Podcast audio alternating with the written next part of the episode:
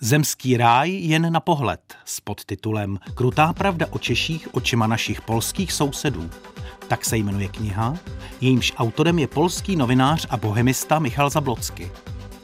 15 reportážních textů doplněných předmluvou pro českého čtenáře, další předmluvou autorova kolegy a úvodem se snaží korigovat nekritický pohled Poláků na Čechy – Zablocky z vlastní zkušenosti popisuje řadu temných míst současné české společnosti a jeho postřehy jsou velmi cené díky kombinaci profesionální žurnalistiky, osobní zkušenosti a odstupu pozorovatele z jiného prostředí.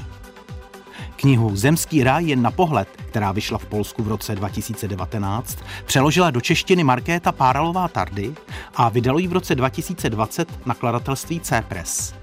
Ukázky čte Ivo Timer, Technicky spolupracuje Petr Janečka, režii má Michaela Krčmová.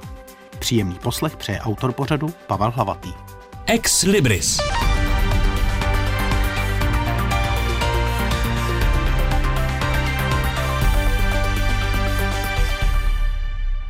Slavista a bohemista Michal Zablocky pracoval jako novinář 13 let v polské tiskové agentuře. V letech 2010 až 12 byl jejím dopisovatelem v Praze a Bratislavě. Řadu let se zajímá o naši zemi a chtěl by její co nejpravdivější obraz zprostředkovat čtenářům v Polsku, kde o Češích i Česku dosud většinově panují pro nás až nepochopitelné iluze. Název českého vydání jeho knihy Zemský ráj jen na pohled odkazuje podle autorova vyjádření k textu české hymny. Podíváme-li se však do tyráže, zjistíme, že přesný překlad původního názvu by zněl To není ráj, náčrtky o současných Češích. Kniha byla totiž primárně určena polskému čtenáři a autor sám považoval za nutné doplnit české vydání zvláštní předmluvou, která začíná barvitým popisem situace. Abyste lépe pochopili mou knihu, je určitě potřeba znát polský kontext, ve kterém zrála. V Polsku už mnoho let panuje neuvěřitelný, řekl bych až nesnesitelný, kult České republiky. Země prezentované jako ráj, ostrov pro ateisty a LGBT, kde všichni jsou šťastní a nikdo si na nic nestěžuje. Kde lidé žijí v klidu a bez problémů a po práci se nestresují a jdou na pivo. Češi také v Polsku každoročně vítězí v žebříčku nejoblíbenějších národů a skoro každý Polák by chtěl mít Čecha za souseda. Vyplývá to ze stereotypů kultivovaných médií a z nedostatku běžných informací i toho, jak by Poláci chtěli Čechy, anebo možná i sebe vidět. V předmluvě autor dále připouští, že díky širokému rozšíření našeho zkresleného obrazu v Polsku někteří tamní čtenáři a recenzenti vnímali knihu jako příliš temnou. Odkazuje pak na několik, možno snad říci, zpřízněných českých tvůrců, kteří rovněž zpracovávají četné porevoluční stíny naší země. Svou předmluvu, nazvanou přímo českým čtenářům, pak uzavírá. Musím zdůraznit, že zemský ráj jen na pohled není moralizování – je to jen novinářská osobní reflexe a rozbor stavu, který jsem před časem zažil v České republice. Ale stejné problémy v ekonomice, s obranou menšin, pochopením svobody a demokracie vidím ve větším či menším měřítku všude ve střední Evropě, především v mém rodném Polsku. A rozumím, že i když naše snahy dohnat Západ nikdy neskončí, Češi a Poláci, ale i další národy střední Evropy, přinesli v posledních desetiletích velkou oběť komunismu. Všichni proto zaslouží pochopení. A vyvracení mýtů by mohlo pomoci, abychom k sobě měli blíž. Druhou předmluvu napsal autorův žurnalistický kolega Mačej Jastřebsky, který se zasloužil o to, aby kniha byla napsána i vydána. Kromě několika osobnějších i profesních poznámek obsahuje jeho text i velmi hutně sformulovaný závěr. Česko objevené Michalem Zablockým je totiž jiné než v Polsku známé stereotypy. Je chmurnější, ztracenější, zanedbanější, překypující slovanským smutkem a chaosem, ale zároveň je nám lidsky bližší, než jsme si doposud uvědomovali. Knihy moderních polských autorů o Češích a Česku jsou u nás známé a často jsou i velmi populární, jako například Gotland nebo Pepíci. Opačně to přitom nefunguje. Inspirativní české knihy o Polácích zkrátka nevznikají, což je postřeh vysvětlovaný v knize tím, že zatímco Poláci často jezdí přes naše území na jih, Češi příliš nejezdí na sever, což je vysvětlení jistě logické, ale zdaleka nevyčerpávající.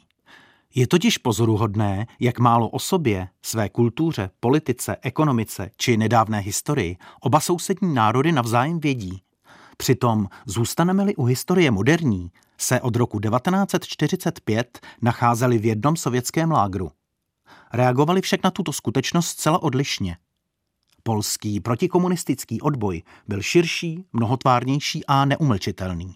Ten náš spíše nárazový, mělčí a v řadě období pouze privátní. Ostatně dle anekdoty z dob socialismu bylo Polsko nejveselějším barákem v celém lágru, což lze doplnit faktem, že Polsko bylo bezesporu nejsvobodnější zemí v sovětském bloku. Přitom rozdíly v religiozitě, sociálním a ekonomickém fungování, ale třeba i v komunikaci s exilem, byly na to, že šlo o sousední země postižené stejným neštěstím, obrovské. A připočteme-li ještě výrazné rozdíly sociální a ekonomické, prostě neznáme-li alespoň většinově polské reálie, nemůžeme se divit, že Poláci zase neznají nás. Zájem o Česko jde v Polsku špatným směrem. Jedná se o bezpodmínečný a slepý obdiv nebo absolutní kritiku.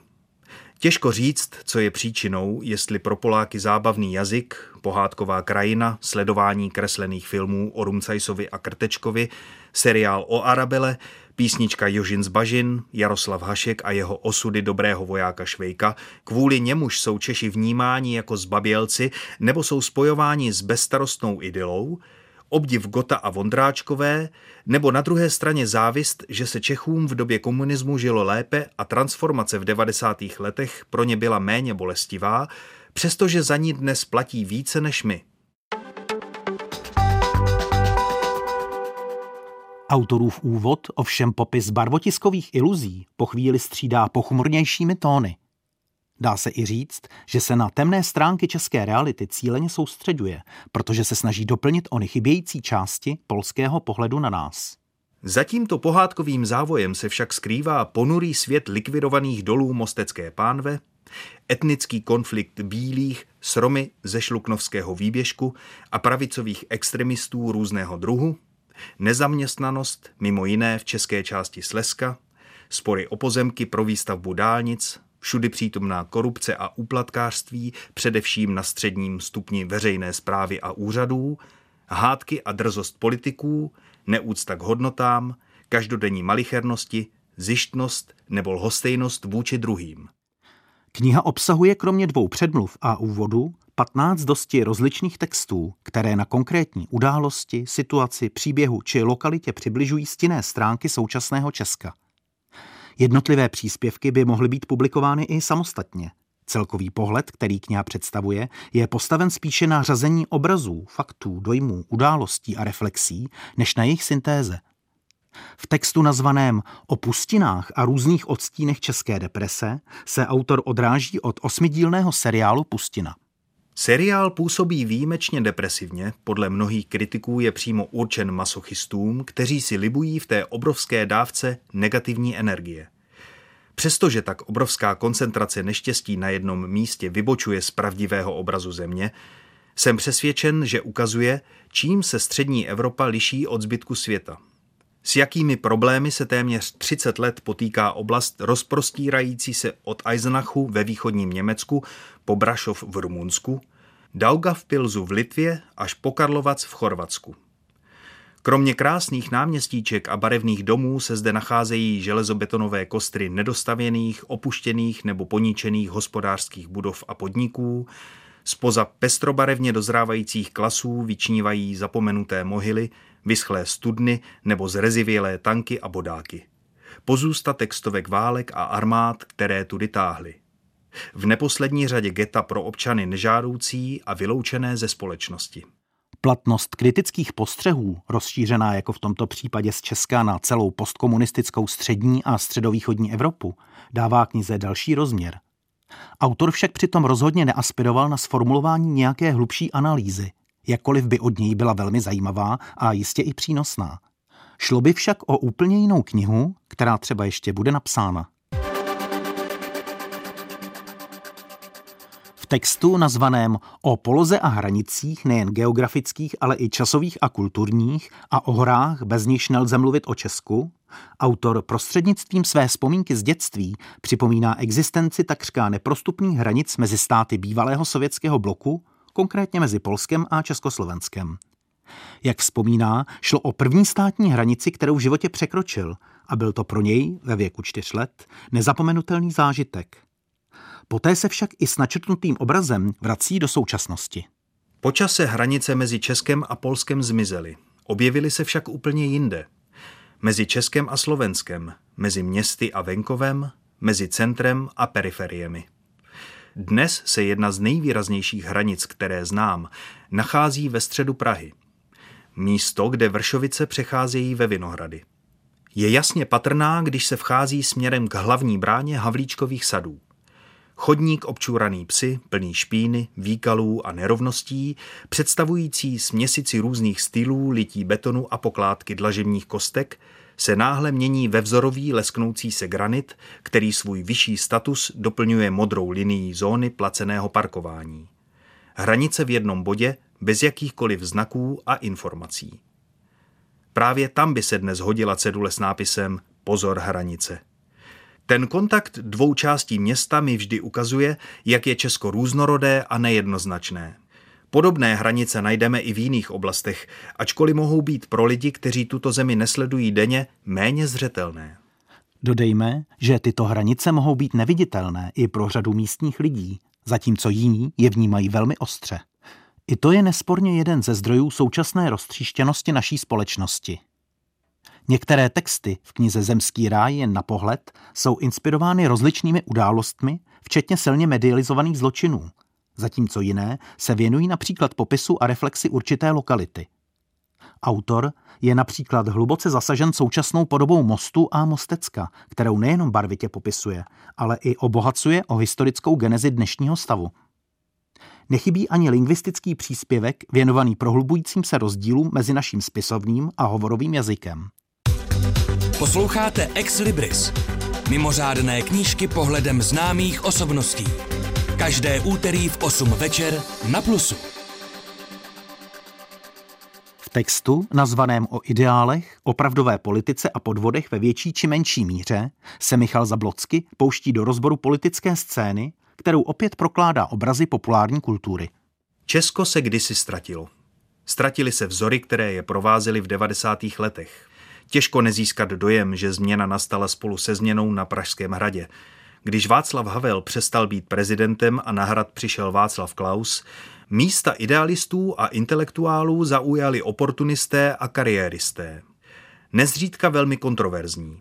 Jakmile odsuneme závoj našich pěstovaných stereotypů, odhalíme naši nevědomost a zjistíme, že Česko není rájem neobvyklých příběhů kocoura Mikeše, psa Bohouše, který v Krkonoších vařil pivo, Není českým rájem, v němž žil dobrý loupežník Rumcajs se ženou Mankou a synem Cipískem. Je to brutální svět procházející transformací, ostrými ideologickými spory, tvrdými politickými střety mezi Havlem, Klausem a Zemanem. Země nikoho, podobná divokému západu, a krutá skutečnost, v níž trvají nekonečné boje o vliv, peníze, postavení v Evropě a vládu nad lidmi. Právě zde se vlastně mimo děk objevuje jeden z podstatných rozdílů mezi oběma zeměmi, tedy při nejmenším v oblasti hodnotové politiky. V Polsku bychom si se třemi dominantními jmény definujícími různé politické diskurzy rozhodně nevystačili. Zmíněný text se však následně snaží stručně sumarizovat politickou historii polistopadového období, což je však na ploše několika stránek velmi zjednodušující. V textu o agenturní rutině, smutečných zvonech a smrti Václava Havla vzpomíná autor na úmrtí posledního československého a prvního českého prezidenta, tentokrát dosti osobně.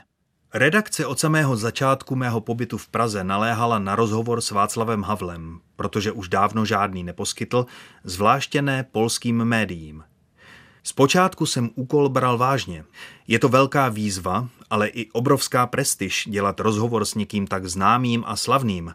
Avšak čím déle jsem v Česku byl, tím víc jsem věděl, co se s Václavem Havlem děje a tím spíš jsem chápal, že to nestojí za to, že už není vhodná chvíle, už se nehodí, abych rušil klid legendy, ač stále živé. Definitivně mne od rozhovoru odradila známá, která Václava Havla znala osobně a dobře věděla, jaký je jeho zdravotní stav. Až do dne jeho odchodu se mi o tom redakci zřejmě nepodařilo přesvědčit. Podle vzpomínek měl autor v tento klíčový okamžik těžkou chřipku se 40-stupňovou horečkou. Přesto však musel pracovat, a to velmi vyčerpávajícím způsobem. Následující popis lecos vypovídá i o autorovi samotném. Odeslal jsem popis. Psal jsem charakteristiku podle agenturních zásad. Pracoval jsem na texty několika článků najednou, stovky vět, tisíce slov, desítky tisíc znaků. Mezitím zvonily telefony z jiných redakcí a měl jsem živé vstupy, abych úmrtí Václava Havla z Prahy komentoval pro různá média v Polsku. Byl jsem tehdy jediným dopisovatelem pracujícím 24 hodin. Volal rovněž můj tehdejší šéf, s nímž jsme probírali plán práce. Volali také další, abychom sdíleli názory, emoce a nějakým způsobem se podpořili, protože, přestože jsme nepatřili do rodiny zemřelého, jsme se s ním cítili spojeni, do jisté míry formoval náš obraz Česka, mnoho pro nás znamenal a vlastně nás i hodně naučil. Telefonoval jsem i já a prosil jsem o komentář jiné známé Čechy, protože agenturní moloch potřebuje milion slov, která zaplní aktuální servis a ukážou událost z různých perspektiv. A současně proto, že informace dnes žije hodně krátce a je velmi snadno zastupitelná jakoukoliv jinou. Tentokrát se Praha stala hlavním městem světa. Ačkoliv to byl svět plný smutků, v němž čím dál hlasitěji vyzváněli smuteční zvony. Já jsem se ocitl v samotném středu těchto událostí.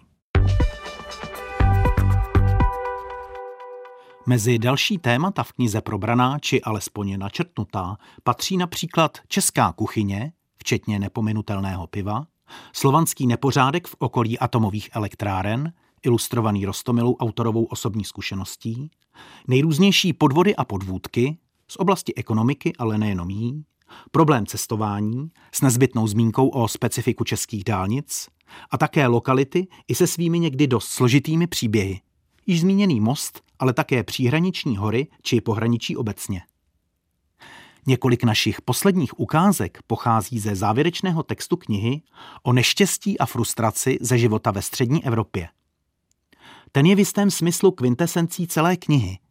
Věnuje se velmi barvitému popisu naší přítomnosti, tedy té těsně předcovidové. Epidemie a její průvodní jevy a důsledky v knize z roku 2019 není zachycena. Přesto však jsou pro nás autorovi postřehy velmi cené, jako zrcadlo střízlivě sumarizující stav v době společenského zlomu. Nejsilnějšími pocity v současném Česku jsou rozčarování a frustrace. Tato země, v níž se z perspektivy Polska žilo vždy lépe, která se jevila šťastnější a méně trápená osudem, kde se nakonec transformace podařila bez bolesti a nepřinesla tak citelné společenské škody jako v jiných středoevropských státech, se náhle jeví jako peklo. A život, jak říkali mnozí, a stejně tak to mnozí kritizují, byl lepší za komunismu, po němž lidé otevřeně teskní. Možná, že Češi pochopili, že 30 let trvající honička za západem nikdy neskončí a Polsko, Česko, Slovensko a Maďarsko mohou zaujmout jen pozici lokální mocnosti v mezích širší střední Evropy a nikdy nebudou schopny konkurovat velkým, rozvinutějším státům, protože zaostalost oproti západu, nejen ekonomická, ale také intelektuální, dosahuje ne několik let, ale několik desítek let. Tady už autor s odstupem daným pohledem zvenčí skutečně velmi syrově popisuje podloží naší mnohovrstevnaté, atomizované a v lecčems i bezvýchodné současnosti. Ne, že bychom o ní sami nevěděli, ale břitkých popisů bez sebelítosti a sebeomlouvání není nikdy dost.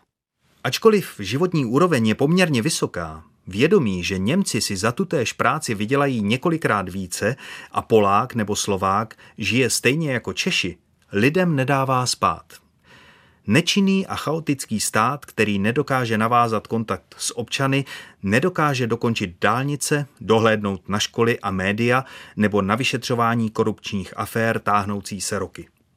A jestliže je někdo poslán do vězení za korupci, tak ho prezident omilostní, což lidem nedává velkou naději do budoucnosti. Problémy, s nimiž se Česká republika potýká, jsou četné a hmatatelné.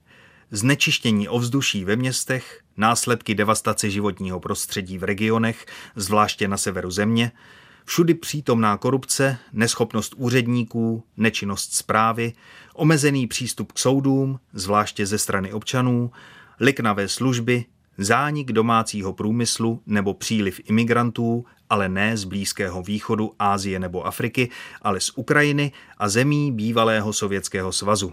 Toto všechno prohlubuje nespokojenost občanů, kteří očekávají okamžitá a jednoduchá řešení, věří, že existují a někdo je konečně zavede. Navíc hluboce lpí na světě vytvořeném bulvárními plátky a seriály s pochybňujícími věcné a poctivé informace, v čemž je podporuje jejich internet. Soukromé problémy utápí v alkoholu a skrývají v radikálních postojích.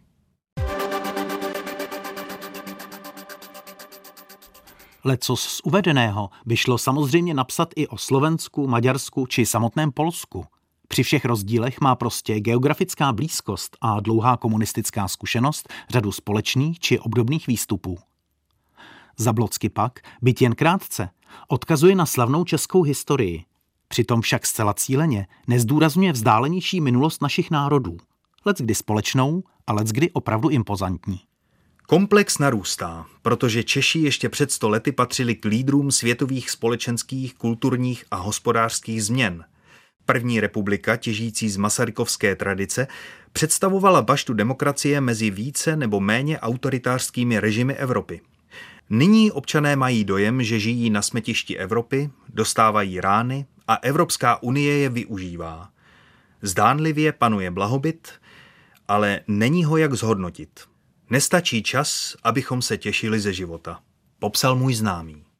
Tento stav zřejmě se současnými obtížemi pominul a my se znovu ocitáme v přelomovém okamžiku našich dějin a v tomto případě nejenom našich. Právě proto je potřebné takovéto knihy tvořit, překládat, číst a přemýšlet nad nimi. A odkládat přitom iluze a nestrácet ideály, což se samozřejmě velmi lehce řekne, zatímco realita bude daleko složitější. Z knihy je znát, že Zablocky má Čechy opravdu rád a jeho kritické postřehy rozhodně nejsou myšleny ve zlém. Oba okruhy čtenářů si přitom z knihy určitě něco pozitivního odnesou a to snad alespoň v něčem přispěje k lepšímu vzájemnému poznání. A i když závěrečná pasáž knihy není příliš optimistická, doufejme, že nastalá krize a hlavně její řešení popsaný stav změní. Kdysi jsem v Čechách potkával usměvavé a trpělivé lidi. Dnes vidím pouze frustrované, zahořklé, nespokojené a ostatně i vsteklé. Dnešní Ex Libris bylo věnováno knize Zemský ráj jen na pohled. Krutá pravda o Češích očima našich polských sousedů. Tato publikace přináší osobní a spíše temný pohled na současné české prostředí, chování a problémy – Jejím autorem je polský publicista a bohemista Michal Zablocky, který se naší zemí dlouhodobě zabývá a po nějakou dobu zde působil jako dopisovatel polské agentury. Jeho velmi osobní pohled na Čechy, určený původně pro Poláky, byl česky vydán pouze rok po původním vydání. Naslyšenou příště se těší Pavel Hlavatý.